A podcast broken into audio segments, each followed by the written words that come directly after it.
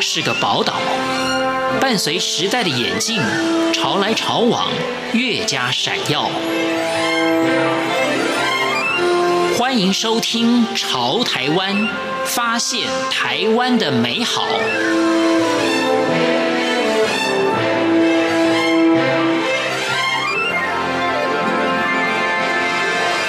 欢迎收听《潮台湾》，我是徐凡。日本的原生传统宗教是日本民族的民族宗教，奠基于日本自古以来的民间信仰与自然崇拜，属于泛灵多神的信仰。它的特色就是将世间万物当中令人敬畏以及崇拜的都看为神，从山海之类的自然界的物体跟现象，跟传统的神话当中的英雄，在今天。节目当中，我们邀访到是旅游作家游文翰，一起与我们分享东京神社的缘起，以及它有分哪些的阶段，还有他们的一些的传说。欢迎收听。神道一词最早出现在日本书记，书中记载天皇信佛法。尊神道，而日本的宗教有十社。旅游作家尤文汉，他也说明了为什么。大部分的朋友到东到日本旅游，第一个印象当然是说日本人非常有礼貌嘛，是一个非常有礼貌的一个民族。嗯，然后环境也非常整洁。那第二个很深的印象就可能，比方说你走在一些街道上，很容易就发现，哎，在市区里面，包含市区这些地方都有很多很多的神社。嗯。嗯，而且是各种不同名称的神社，比方说我们最常见的有道和神社、八幡神社等等。那每一个神社其实它背后都是代表了一个信仰的一个体系。我是前几年到日本开始旅行之后，才发现神社它也是也在日本里面文化里面也是一个很值得去关注的一个重点，包含了神社的这些建筑、他们的这些信仰的系统等等。嗯，那我们知道。日本它的这个宗教，它的宗教信仰算是蛮特别的一个，他们自己的这个神道教是日本他们自己的一种原生的这种传统的宗教，也是整个日本民族的他们一种民族的宗教。那这个神道教，它其实在日本古代以来，它是作为一个民间的信仰跟一个自然的崇拜。那这个神道教它的本质，其实它是属于一种泛灵的这种多神的信仰。比方说，他们会在这些神社的体系里面有有崇拜这个雷神的、雨神的、海神的、山神，甚至到了后后面有一些历史的人物，他们也会成进入到神社，就是成为人格神，就是一个人他在历史上有一定的程度的定位以后，他会变成当成是日本的神来这种崇拜。嗯，所以在日本的神道教里面，它的整个是非常具有多元性跟丰富性的一种信仰的系统。那就像刚刚前面提到的，日本人他们其实本身对于这种世间的万物，他都有一种敬畏跟崇拜的这种精神嘛，山啊、海、啊、大海啊，然后那种河流等等。在日本，他们有一个说法，他们有这种八百万神这种形容，就认为说，哇，在日本这个国土上面有八百万个以上的这些神灵，在这个在这个空间里面，跟人是同时生活在同样一个地环境里面的。早期日本的那种神道教，它还是比较像是一种民间的信仰，甚至它是一种原始的信仰，它还没有像我们现在理解的宗教有那种最重要的这种教义、教典，然后甚至是理论，甚至后面发展的不同的流派等等。嗯，那以前的神日本的神道教系统是没有这么像这么精密的一种信仰的组织。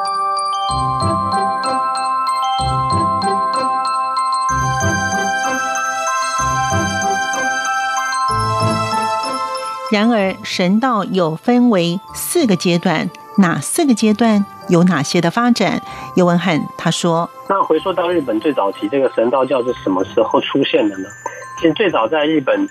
呃，书籍上有记载的是，在日本的一本古书叫做《日本书记》里面，它就有出现这个神道这两这两个字。那这个可以把它视为。”就是神道教有文字记载的一个最先的一个开始，在这一本书籍的这本作品里面。综合而论，其实日本神道教它可以分为四个阶段，它的发展。因为我们要谈论神社，我们就必须谈论到神社它的本身反映出来，它是一个什么样的一个宗教系统。那宗教系统它一定会历经很长远的那种发展的阶段嘛。第一个阶段其实就是我们刚刚提到的这种原始的崇拜，对于山的崇拜。对于这种一切这种万物有灵的这种崇拜，这都是比较属于初级的这种神道教的这种发展。那到了后来，在日本的这种五六世纪这个时候，一开始人们对于这种神的崇拜是完全自发性，而且没有这种理论基础。那到了第二个阶段，呃，尤其是到了中国的唐代以后，因为早期中国跟日本有一种非常密切的这种文化接触的关系嘛，甚至日本有派遣的大量这种遣唐使到中国。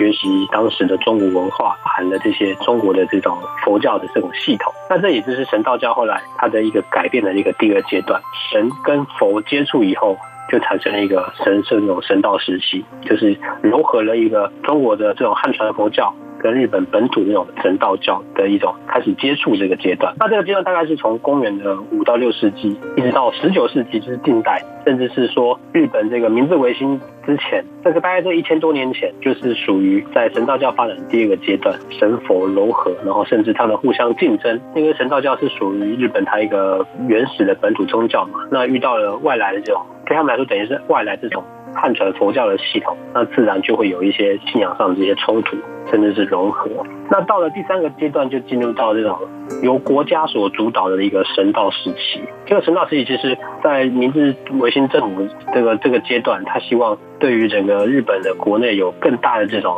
不管是政治还是信仰上的掌控，所以当时的神社由这个明治政府开始订定了一整套的规则，就是把神社政教属于这种政教合一的方式把它融合起来，甚至他制定了一些对于神社开始有这个分等级，神社依照它的规模，然后依照它的这个范围，然后定了一个等级。参拜日本神社都会发现，在鸟居的旁边会立一个非常大的一个石柱石碑，然后上面会写，哎，某某神社它是什么关闭。大社或者什么国币大社的，这就是在第三个阶段，就是国家神道时期这个时候，它定定出的一个把神社按照它的等级去区分的一个制度。那最后一直到了现代，现代的神道时期，就是从二次大战以后，美国介入开始介入日本的社会嘛，把美日本的政治与信仰都进行了一番改造，不再承认天皇，日本的天皇一直以来都是。神格人就是他是一个神，但是是一个人的形象，在日本的国民的心中。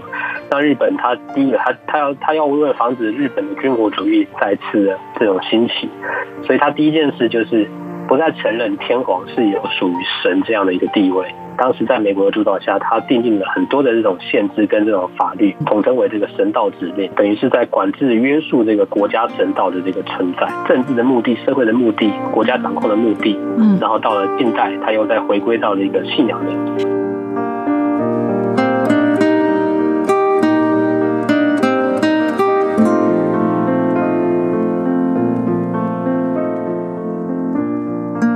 过了第一阶段自发原始神道时期，以及第二阶段神佛接触神社神道时期，到了第三阶段是国家神道时期。日本天皇在伊藤博文的时候，将他推向了高位，他的用意是什么？游文瀚也说明了原因。以前的神社其实它本身就是作为一个民间的信仰存在嘛，国家对这个并不有太多的干涉，人民的信仰、人民的崇拜。但是到了第三个阶段，很明显的一点就是可以感觉得到，在当时的这个伊藤博文他制定的这个法律，他其实这个法律最重要是要把明治的天皇推向一个最高的一个一个顶点，借由政治的力量，然后去吸收宗教的力量，以此为号召，然后让整个国内能够更加的团结。那其实他的目的一定是出于某种政治的目的。比方说，他为了为了向外扩张，包含了后面发动的这个二次世界大战等等向外的侵略活动，他其实都是借有政治的力量去掌握这个宗教的这个力量，然后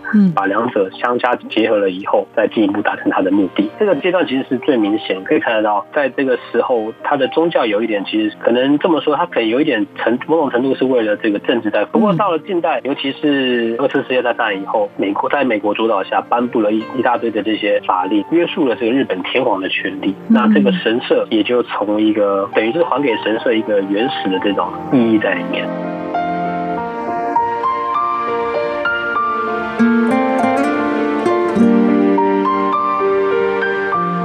京呢？东京食社的缘起是从什么时候开始？又有什么样的意义呢？文翰，那这个神社其实日本的神社非常有意思，它是一个非常细腻的一个一个信仰的系统。就刚刚讲到，自从明治维新以后，他们制定的那个社格。的这个制度颁定以后，他把每个神社依照了一些等级，把它做区分嘛。比方说，呃，我们很熟悉的第一个就是神宫，一世神宫、明治神宫等等，这是属于最尊贵的神社。但是它是冠名是用神宫，但是它已经不适用于这个社格的制度，它是在社格之上的一个存在，这个神宫。那再往底下走，会有这些关国的这个闭社，或者是关闭大社、国闭大社，一直到大社、中社、小社，甚至小到一个地方、一个乡下。都会有当地的那种乡社或者是村社，是他们的一个社格的制度。东京十社呢，它的这个起源其实它是在比较近代的一个发展才开始，就是一八六八年的时候，明治天皇他将东京都里面的其中一个叫做冰川神社认定为一个赤地社。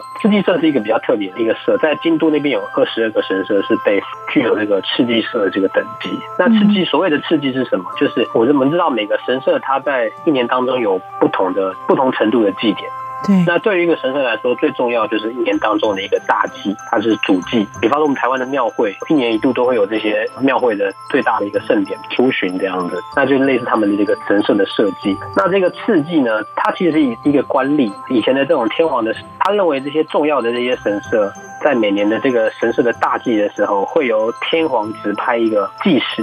就是一个次祭。他会到那边负责当年的神社的这个总本祭的这个活动，借由这一点就会看出天皇对某些神社特别的重视。这个东京神社呢，其实就是它有一个别称叫做准次祭社，它比一般的次祭社要在稍微低一个等级，但是它也是非常受到东京的地方政府还是天皇的重视。东京食社这十间神社，有趣的是，是绕着天皇居住的所在地。旅游作家尤文汉也谈起，神社总是有许多的乡野传奇的色彩。时间刺激社，也就是在天皇任何之下。他认为是在东京最具有代表性，而且最具有这种重要性的，所以就后来成为现在的这个东京市社。它是围绕着整个东京都的外围围成一个圆形，相当于就是说，这十间神社共同维护、保护了这个整个江户地区、关东地区，甚至是东京的这边的这些平安的这些事宜。他这个东京时社一直到就是比较近代一九七五年之后，当时是为了庆祝那个。日本的昭和天皇他继位五十年，然后在东京有几个比较重要的神社，大家都出来开会。好，我们就在东京二十三区里面，一共有十二间符合资格嘛。他后来选出了十间，他就规划出了一条十间神社这种巡礼参拜的这个路线。那当然，这时间神社最后也是经由明治天皇他们所认可的，所以在东京最具有代表性的时间神社嘛。那他们本身这时间神社是以日本东京的那个皇居。就是天皇住的地方为中心，形成一个圆形的一个守护结界。那其实日本这个国家非常有意思，就是我们从日本的大量的这些比较现代流流行文化。包含这种，譬如说动漫的作品，都会看到日本有大量的提到这种结界啊，或者是这是那种法力的这种故事。有一个乡野传说，就是网络上有那么一个说法，他们说东京现在它还是有有一个结界在保护这里这个这个地方的。在东京江户地区，实力非常强大的藩主叫做平将门，那他那个时候把整个将近前后三百年的时间。把江户地区维护得非常好嘛。那那个时候的天皇是住在日本的京都，住在京都的天皇就看到平将门把这个江户地方治理得这么好，平将门他开始有点野心，他认为说，哎，我现在的实力这么强大，我甚至可以自立为皇。他原本是属于天皇日本天皇的一个底下的一个贵族，他觉得说，哎，我既然掌握了这个整个江户地区，自己自立为皇。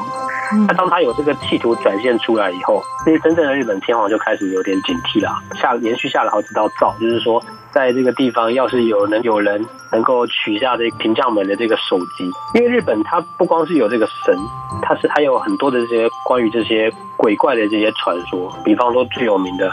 在日本一个著名的画师里面，他就画出了这个百鬼夜行，就是在日本的乡间有非常多这种妖怪的传说。据说后来这个平将门，他就。成为日本三大的恶鬼之一。感谢朋友们的收听，我们下次见。